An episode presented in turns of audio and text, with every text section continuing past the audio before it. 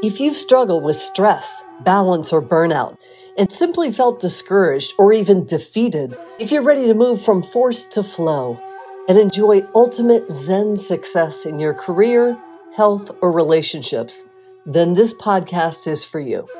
Your host, Carissa Sims, is an entrepreneur, corporate consultant, best-selling author, meditation teacher, and healer who has found her own Zen success. Here's your host, Carissa.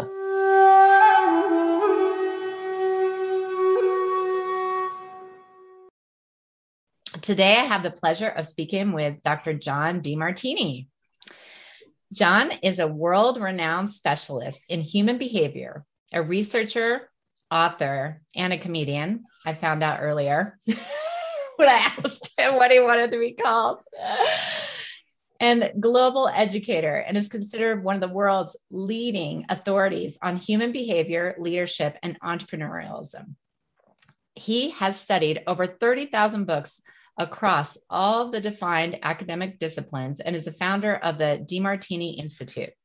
He has authored more than forty books on a wide range of topics, such as corporate and financial empowerment, self-development, relationships, social transformation. And he has also appeared on Larry King Live and regularly contributes to the Oprah Magazine, which is amazing. Welcome, Doctor Demartini. Well, thank you for having me. You're welcome. And I, I was reading your bio and I was wondering, what is a polymath? I um, mean, people can look it up online. Well, it's not mean? a poly, it's not a polytic. That means many bloodsuckers. But I, I, I'm I'm um, a polymath is somebody who has uh, researched and written about numerous topics and many mm. different disciplines. So I've written in fields of cosmology and anthropology and physics and mathematics and many fields. So I'm I'm kind of a I love learning and I love sharing. So that's what they call a polymath. Mm, wonderful. Well, I, I went to your website earlier and I watched one of your videos and I, I cried and I was sobbing and my husband came into the room and he's like, what's wrong? I, I feel rejected already. That's amazing. I cried because I was oh. so sad that I had to interview you. No, I'm just kidding. I was so moved by your message. Of you have the breakthrough experience, uh, a brief little video on the Demartini Institute website. And I, I mean, one minute uh, being in your presence and your video just so moved my heart. So you have just a powerful effect on people. Um, it's just amazing. So how do you use your, your knowledge as a polymath to solve problems? I think I create problems. You create them um, first. Oh, that's brilliant. And then yeah, you know how to I, do I create them and then I, I create a void and then fill a value. But um, I have been, for the last forty-nine years, interested in anything to do with maximizing human awareness and potential. And I've had a dream to make a difference, like many people, most people. And anything that I think I might be able to contribute to, I try to research and write about and try to find ways of efficiently, effectively um, coming up with alternative ways of solving those concerns. Mm. Uh, from from um, issues dealing with psychological concerns, uh, depression and grief and and loss and, and um, pride and shame and Uh, you know, depression, anxiety, these kind of things, phobias. I've I've worked at developing systems or procedures or methodologies to tackle those. Mm. In the business world, we've found solutions for engagement, productivity, um, hiring and selecting people, delegating. There's there's a lot of different areas we've we've worked in. I, I've broken life into seven basic areas. Our mental quest for waking up our genius and, and uh, you know, original ideas that serve human beings. Our vocational quest to make a contribution and be of service and be remunerated for it and do what we love. uh, in our financial quest to have financial independence, our family quest to have love and intimacy, our social quest to be able to make a difference and cont contribute, make leadership, our physical quest to have vitality, beauty, and well-being, and our spiritual quest for living an inspired life. So I've, my mission was to empower all those areas, because any areas of our life that we don't empower, other people tend to overpower us. So I've been trying to find very specific, very reproducible, duplicatable ways to help people empower each of those areas. And I've been blessed to come up with some, some solutions that are clinically applicable, that I've trained thousands of individuals on, um, to assist them in utilizing that. And we have that going out across the world. And so, yeah, that's what I love doing. And I can't think of anything else I'd rather be doing. But so I love hearing what people are facing and then navigating through that and strategizing ways of turning whatever they think is in the way to on the way. Mm-hmm. So they're not victims of history, so they're masters of destiny. That's how you thrive, isn't it? Because you can take that problem and you can really dissect it and, and figure out the root and then help them reframe that to live an inspired life. That, that's amazing. You know, there's a thing called a hidden order and apparent chaos. And most people live walking around in the apparent chaos mm-hmm. and don't know that there's really a hidden order in it. In, a, in thermodynamics, uh, an area of physics that I've been fascinated by since I was eighteen, there's a thing called order and disorder. Mm-hmm. And do, disorder, or the tendency towards disorder, which is called entropy, is the tendency to have missing information. And order is the full information. For instance, if you're infatuated with somebody, you're conscious of the upside, but you're unconscious of the downside. If you're resentful to somebody, you're conscious of the downside, you're unconscious of the upside. If you love somebody, you're conscious of both sides. So you have the whole information, not the part. You're not subjectively biasing it and polarizing it. You're synthesizing it with an awareness that's mindful.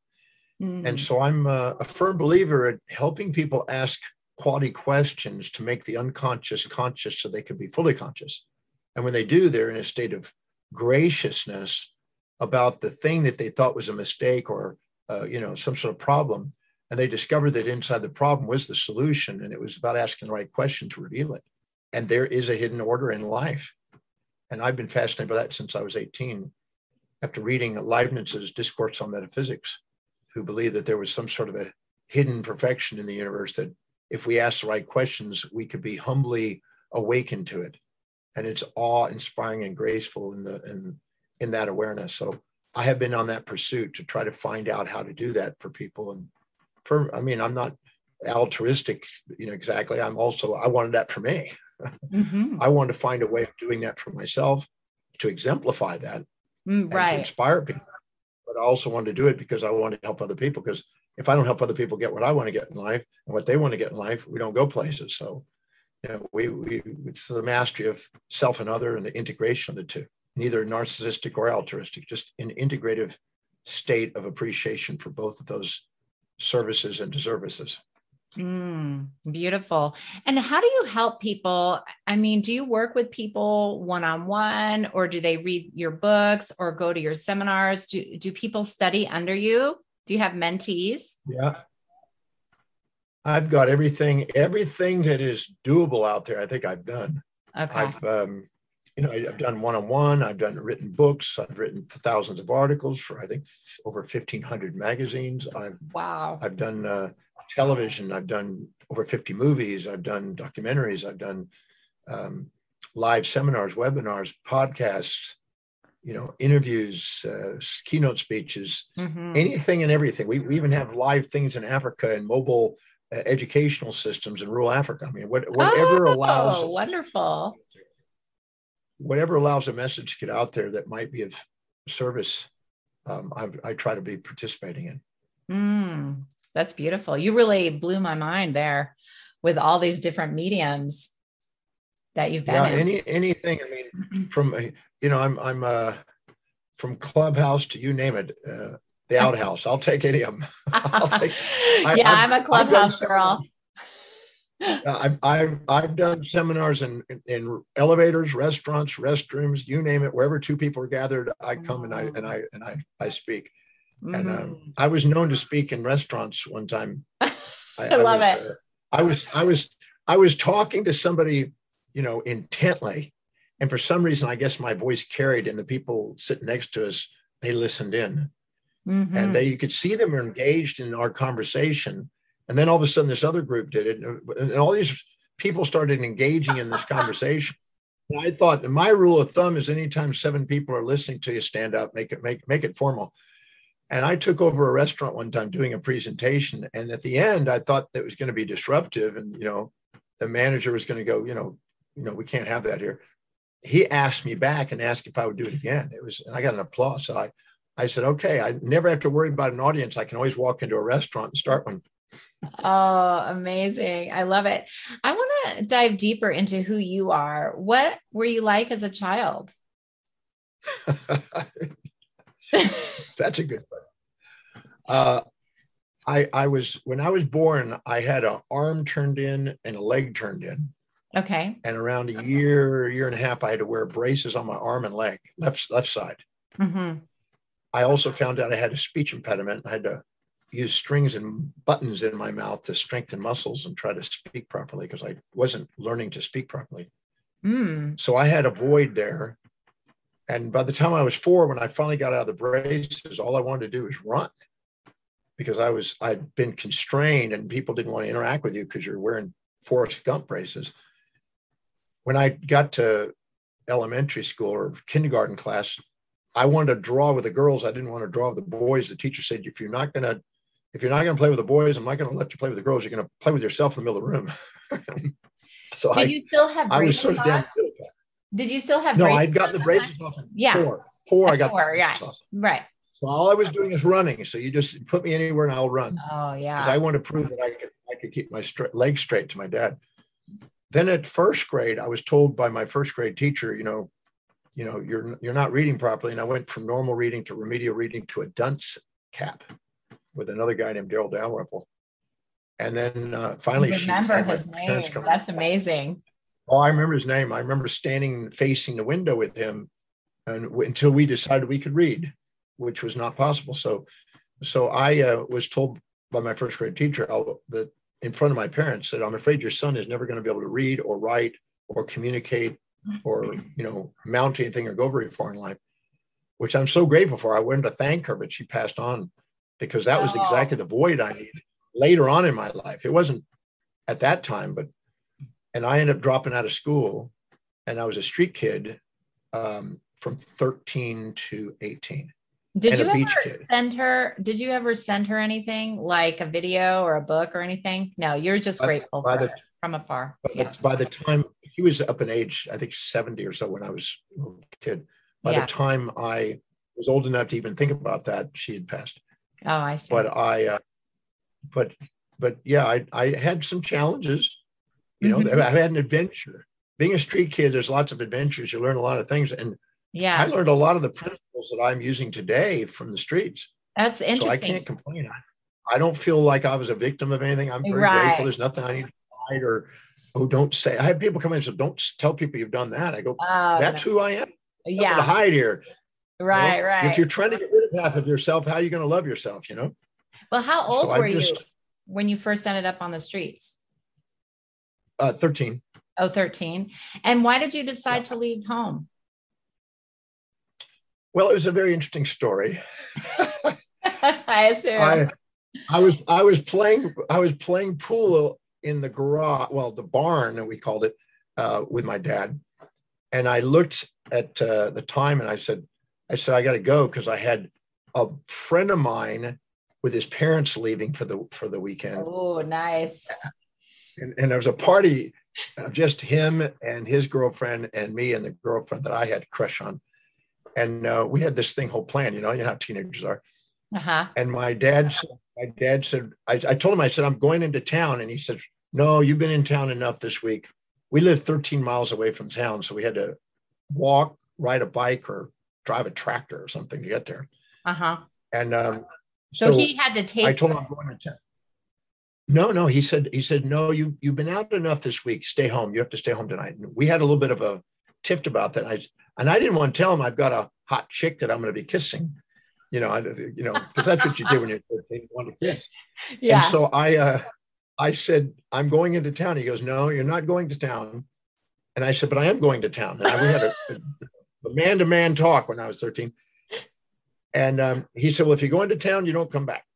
He gave me a, and I thought, okay, I guess I'm on the road now. Yeah. Now he wasn't, I have a, I had a lovely dad. He was great. He was just trying to be a great dad. Yeah. And, uh, but I just couldn't pass up the opportunity to go out that night. And so I decided I was going to be independent start, starting at that point. And I learned how to survive out on the streets. Because you felt like he really meant it. So did you send them a message and tell them you're, you're gone forever? No, I just, I just, I went there, and then I went to a park, and then I went to a bowling alley. That was an all night bowling alley. And I went to a diner, and I, I started living on the streets. And I, and school wasn't my thing. My dad knew that I wasn't going to make it in school because I couldn't read. Yeah. I couldn't speak properly. So mm-hmm. he, he trained me from a young age to be a little entrepreneur. Oh. I mean, when I was nine, when I was nine, uh, he made me pay seven dollars and fifty cents a week to live at the house. Ah. And I had to go work, work in the yards and learn how to be a little entrepreneur. Oh. And work with my body if I couldn't work with my mind. So he was trying to make me accountable. So by the time I was thirteen, he was like going, because at one time, that's the age, you know, fourteen to sixteen, that's you were true. On your own. That's interesting. So my dad was, my dad was cool. There was not yeah. a, there was no major, we just had a tiff that night. That was my Yeah, night. Yeah. But I took advantage of it.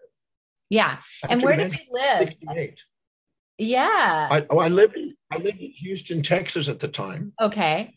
But then I then I went to the beach, Freeport, and I was a surfer. I started surfing at nine, mm-hmm. and I, I was a surfer, but Texas wasn't the surf capital of the world.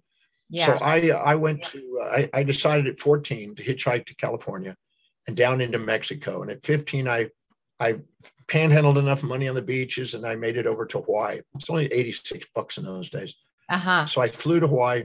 I lived but under you have uh, your own business. You didn't have your own business at this time to fly to Hawaii. You're just making it. No, but I knew I knew if I needed money, I could always panhandle. Okay, you know, got just, it. You know, I was panhandling or do little odd jobs, and the I could clip hedges, sweep yards. Oh, sweep, got it. Rake. I could, I could always do something. I I was resourceful. Yeah, I, I didn't see. have any problem. Yeah, I you know I, I I moved crates and picked up, you know, drums or whatever. I always found a way of making enough money to feed, or, or, or I knew how to panhandle and get a little money, or I knew how to, you know, go into diners and, and eat saltine crackers and ketchup for dinner or something. If I needed to. So whatever it was. Yeah. I knew yeah, how to survive. Amazing. Yeah. So in Hawaii, what island did you go to? Were you on I went island? to Oahu. Yeah. On Oahu. Mm-hmm. And I, I slept under the Sunset Kamehameha Highway Bridge first. Then I went into Iokai Beach Park, which is Pipeline. And I, I, I lived there. And did you and meet other a, homeless people bench. that you, that you were friends with? They didn't, we didn't call them homeless then. We, we just called them surfers. Okay. Got they it. Were, there were all kind of guys just living in tents. There were a lot of surfers, you know, they didn't have a lot of money. And I, um, you know, I met a lot of the big surfers. I got to surf with big wave riders, and I got to be in some movies and book and magazines, and I guess so I became a big wave rider and surfer in the North Shore until I was seventeen, and then I nearly wow. died right before I turned eighteen. And that the the recovering from that is what led me to what I'm doing. Oh wow, that's amazing. We're now going to the big waves. Were you ever were you fearless of the waves? No, no, I was frightened to death sometimes. Almost died many times. They're scary. I. I uh, When I first went out there at Sunset Beach, uh, yeah, that was scared neck, but I got used to it. You know, you get used to riding bigger and bigger waves, mm-hmm. and you got out with people that know what they're doing. Okay, and you watch them, and even yeah. though they're, they're riding one hundred foot waves. Three of my students today ride one hundred foot waves today, but now I only rode forty foot waves. That was about as big as it, you, you rode in those days, back in mm-hmm. the sixties and seventies. Interesting. But now they're riding one hundred foot waves, so. um Yeah, you're frightened. Certainly the rip would take you out, and you get your board smashed and you get sliced up. And yeah, you had lots of close calls and not wow. come up for air, and lots of near near close ends there. Close yeah. calls. And then you said you had a, did you have a near death experience, or what happened at seventeen? I, I almost died. I had strychnine poisoning with a cyanide cyanide poisoning and strychnine poisoning when I was seventeen. From the and then, ocean? And I was surfing. Oh. Well, it, I was in the ocean when it really got to me. I had warnings, but I wasn't paying attention to it because I kind of looked like Joe Cocker with my spasms for a while. But then it stopped my diaphragm. My diaphragm didn't wasn't moving. And that was a scary moment. So I was riding a very big wave when all of a sudden my diaphragm stopped and I was under, I ended up underwater. And, but luckily I got taken up and I, I got a breath, but okay. I almost died on that. And then I was unconscious for like three and a half days.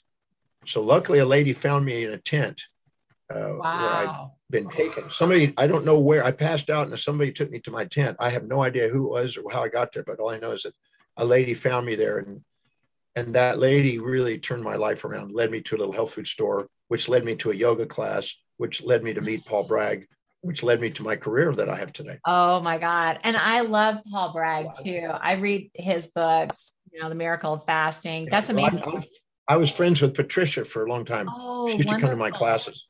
Oh, yeah. That's wonderful. So what did, did he say something that inspired you, or was it the yoga class? What kind of shifted you in your energy? He, he said the night that I got to meet him, he said um, that you have a body, you have a mind, and you have a soul. And the body must be directed by the mind, and the mind must be guided by the soul to maximize you as a human being. And that was kind of cool sounding.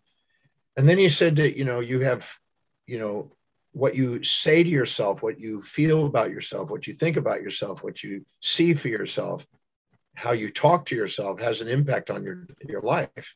So take command of that. Take command. Don't don't say anything or see anything. Take command of those things. If you don't take command and live by design, you're going to live by duty from other people imposing their ideas on you.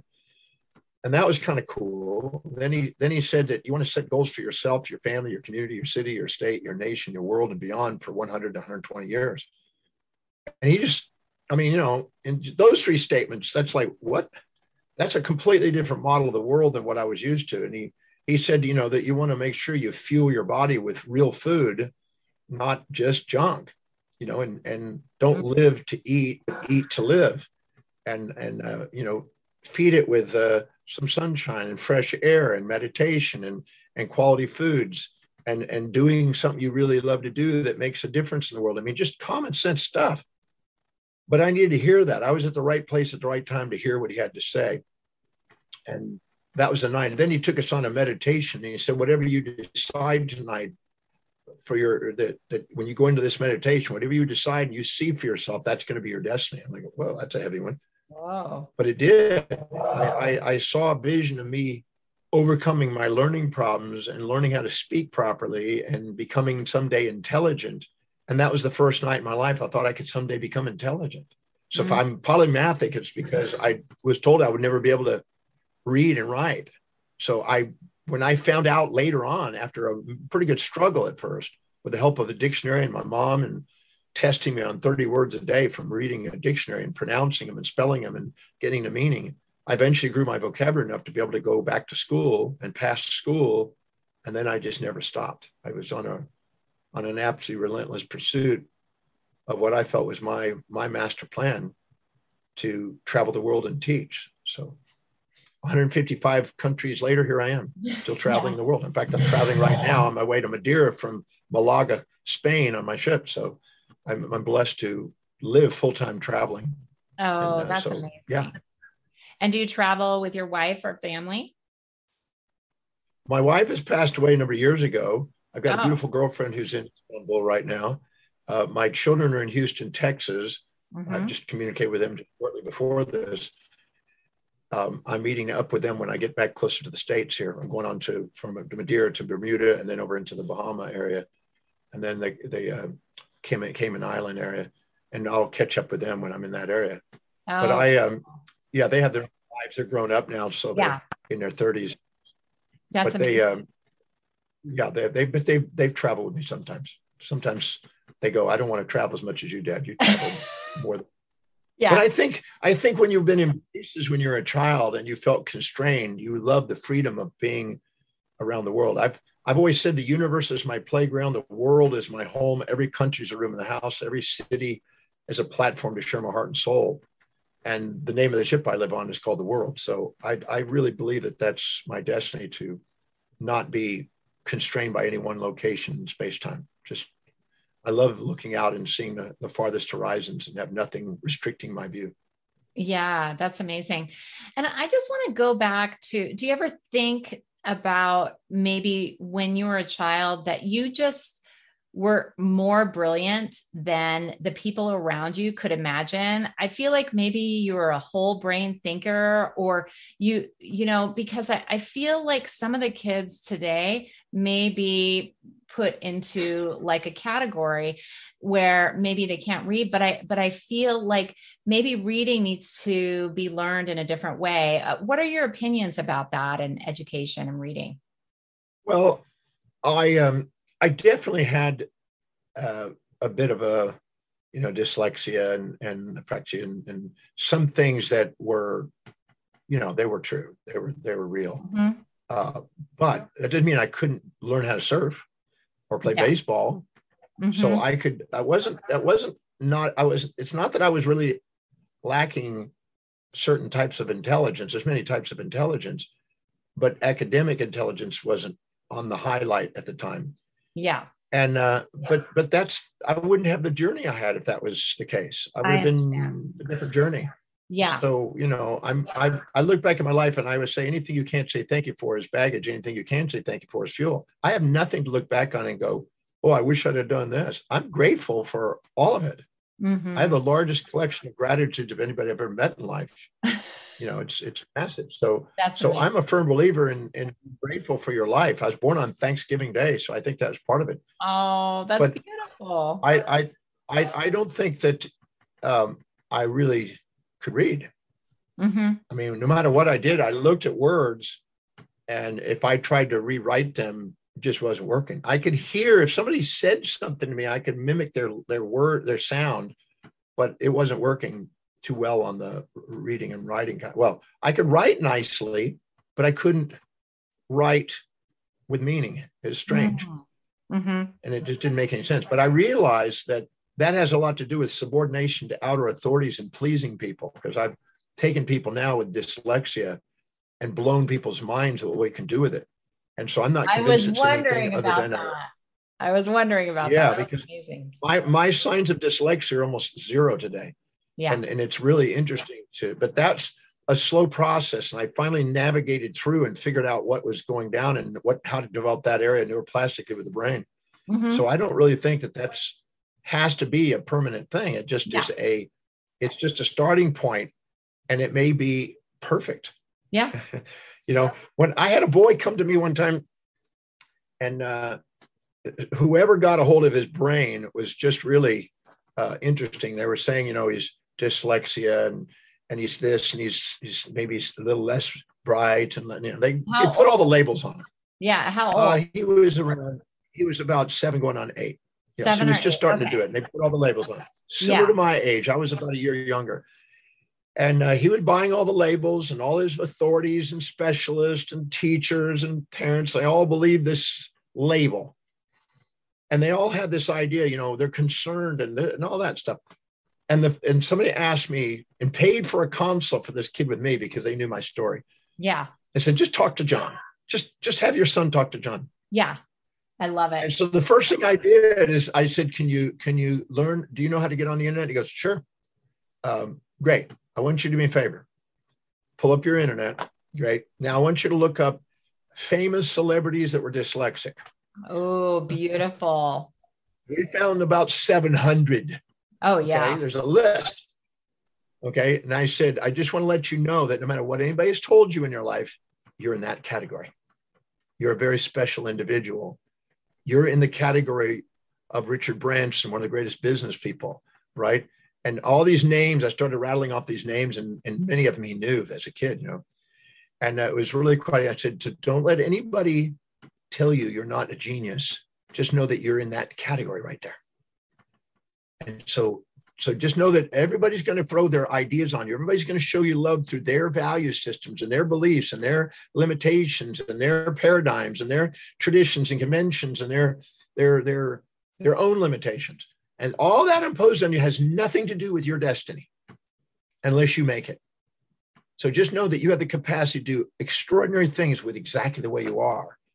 And here's a proof of it by looking at people. So you keep that list in front of you and just know you're in that category and give yourself permission to do something extraordinary, what you really dream about doing, not what everybody tells you you need to be doing, what you really dream about doing.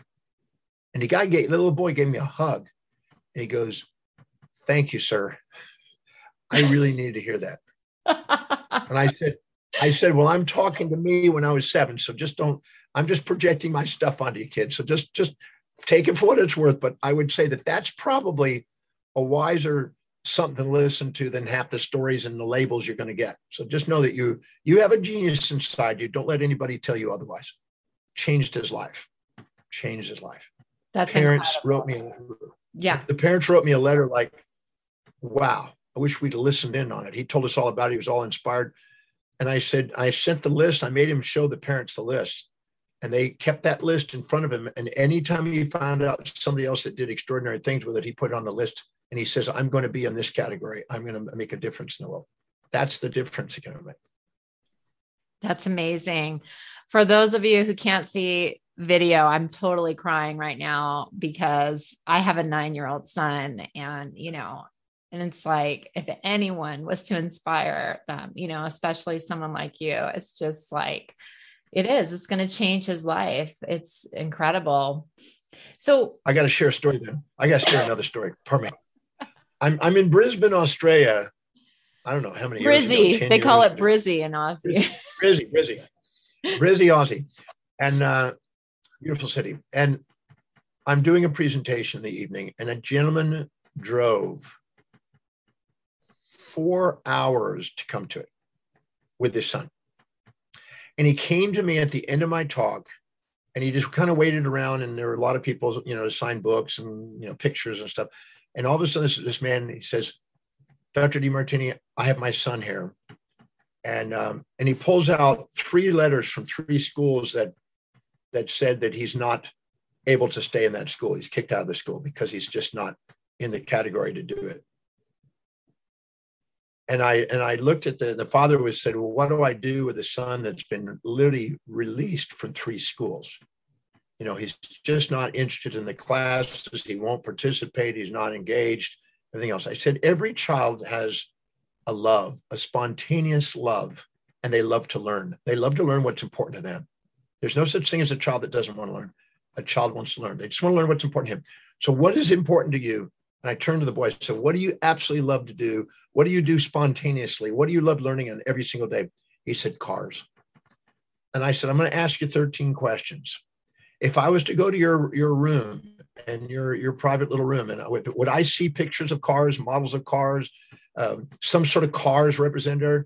The father said, "Yeah, that's all he's got. He's got pictures and posters of cars. He got models of cars. He's got magazines of cars. He's got cars everywhere." I said, "Great. And do you spend most of your time focusing, dwelling and thinking and focusing and reading about and studying and looking at cars?" He goes, "Yeah, yeah, yeah, yeah." I said, "And the thing that energizes you most is actually knowing and knowing exactly what cars are and what how they're made and what they are and everything else?" He goes, "Yep." Yeah. And the father says, "Yeah, that's the problem. All he wants to do is focus on cars. He doesn't want to pay attention to his school." I said, "Stop. Yeah. What else? Do you, and when you get money from any doing chores or whatever, do you go out and buy things about cars?" He goes, "That's all I do." He says, "Yeah, he's got car models and car magazines and everything goes to cars." And I said, and, and the thing you have the most, is it all organized and is it structured and there's a lot of order to your cars?" He goes, "Yeah, I know exactly where the cars are, what cars, what year it is, everything." I said, "And are you disciplined to do that? You do that every single day?" "Yep." "And you think about cars, visualize cars and talk about cars to yourself about most?" He goes, "Yep." I said, "And when you get with your friends, is that what you want to talk about?" He said, "They're not my friends unless they talk about cars." I said, "Great. And is that what inspires you?" He goes, "Yes."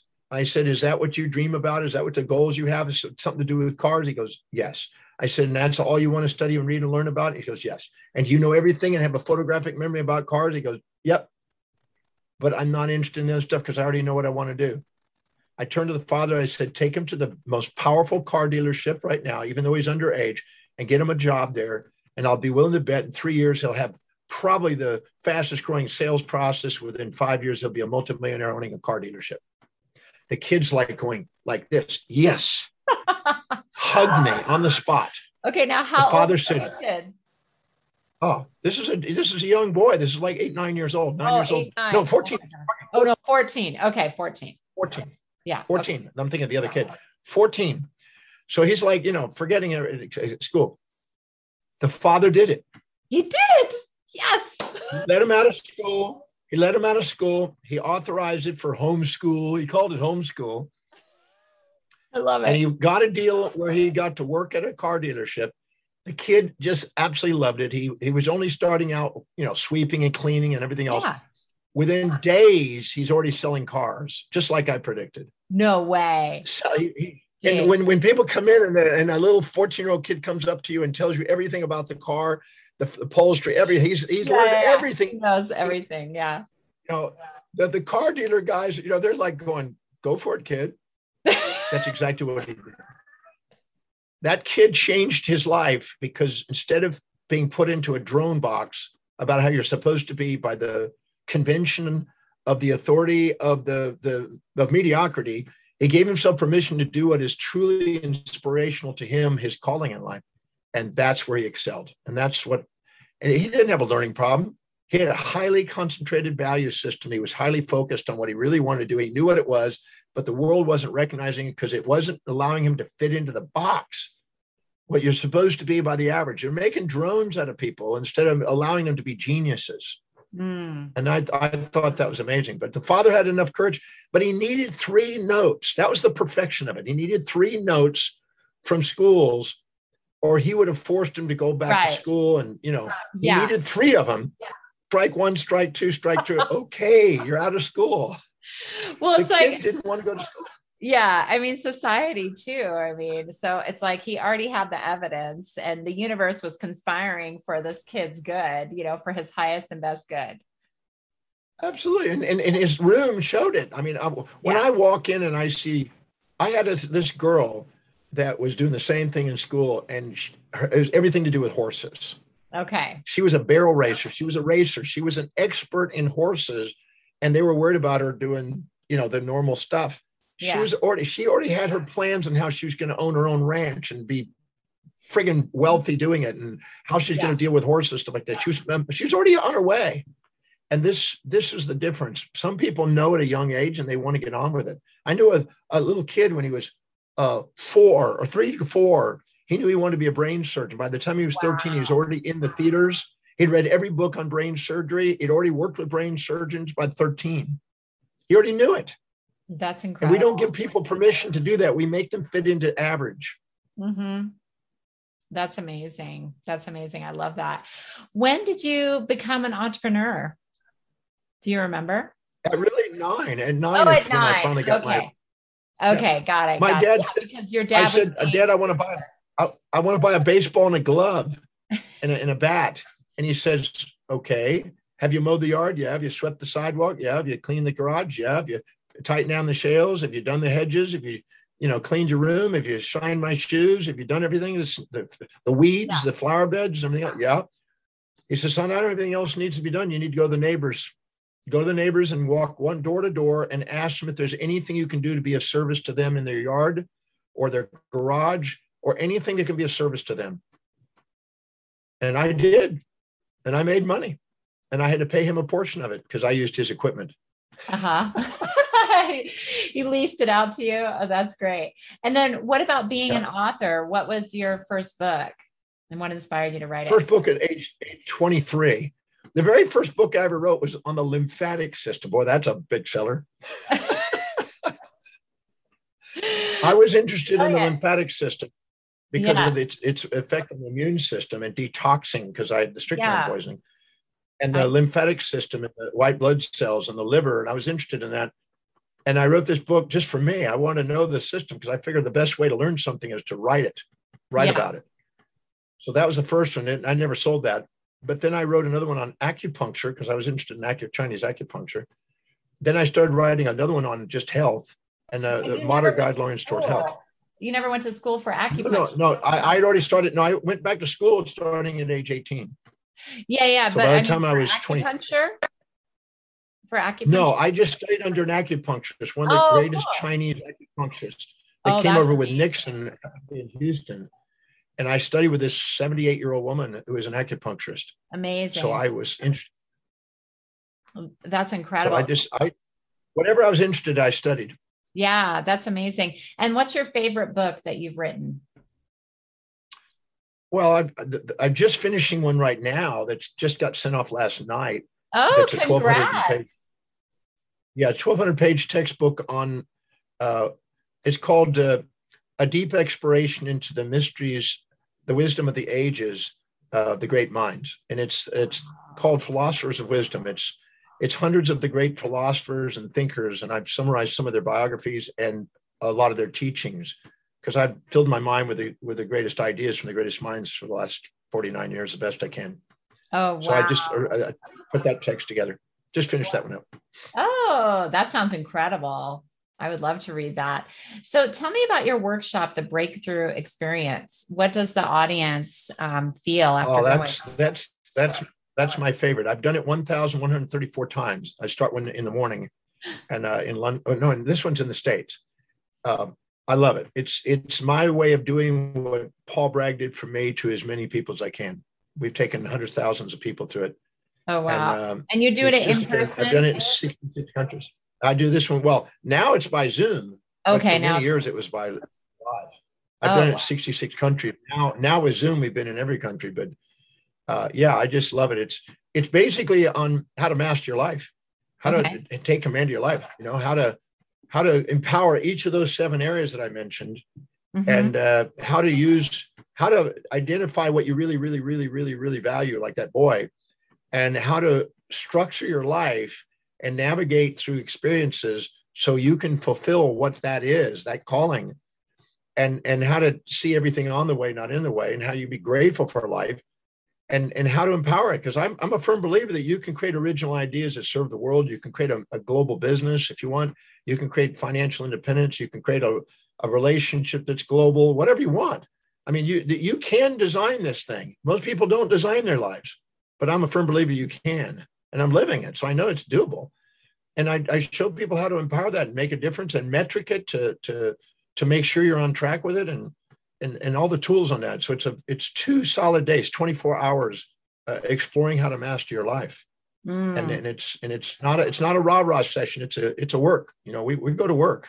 It's not for everybody. It's not for just anybody that just wants to stop in and think, oh, you know, I've got I'm a little victim of something. I think I need a, a quick fix. It's a it's it's a strategy on how to master your life and live your life to the absolute maximum. And and so that's what it's about. What, and what does the audience get out of it, or what do some of your audiences say after? Um, well, I had a six-year-old girl who attended it in Melbourne, Australia. You could go uh-huh. online and see her.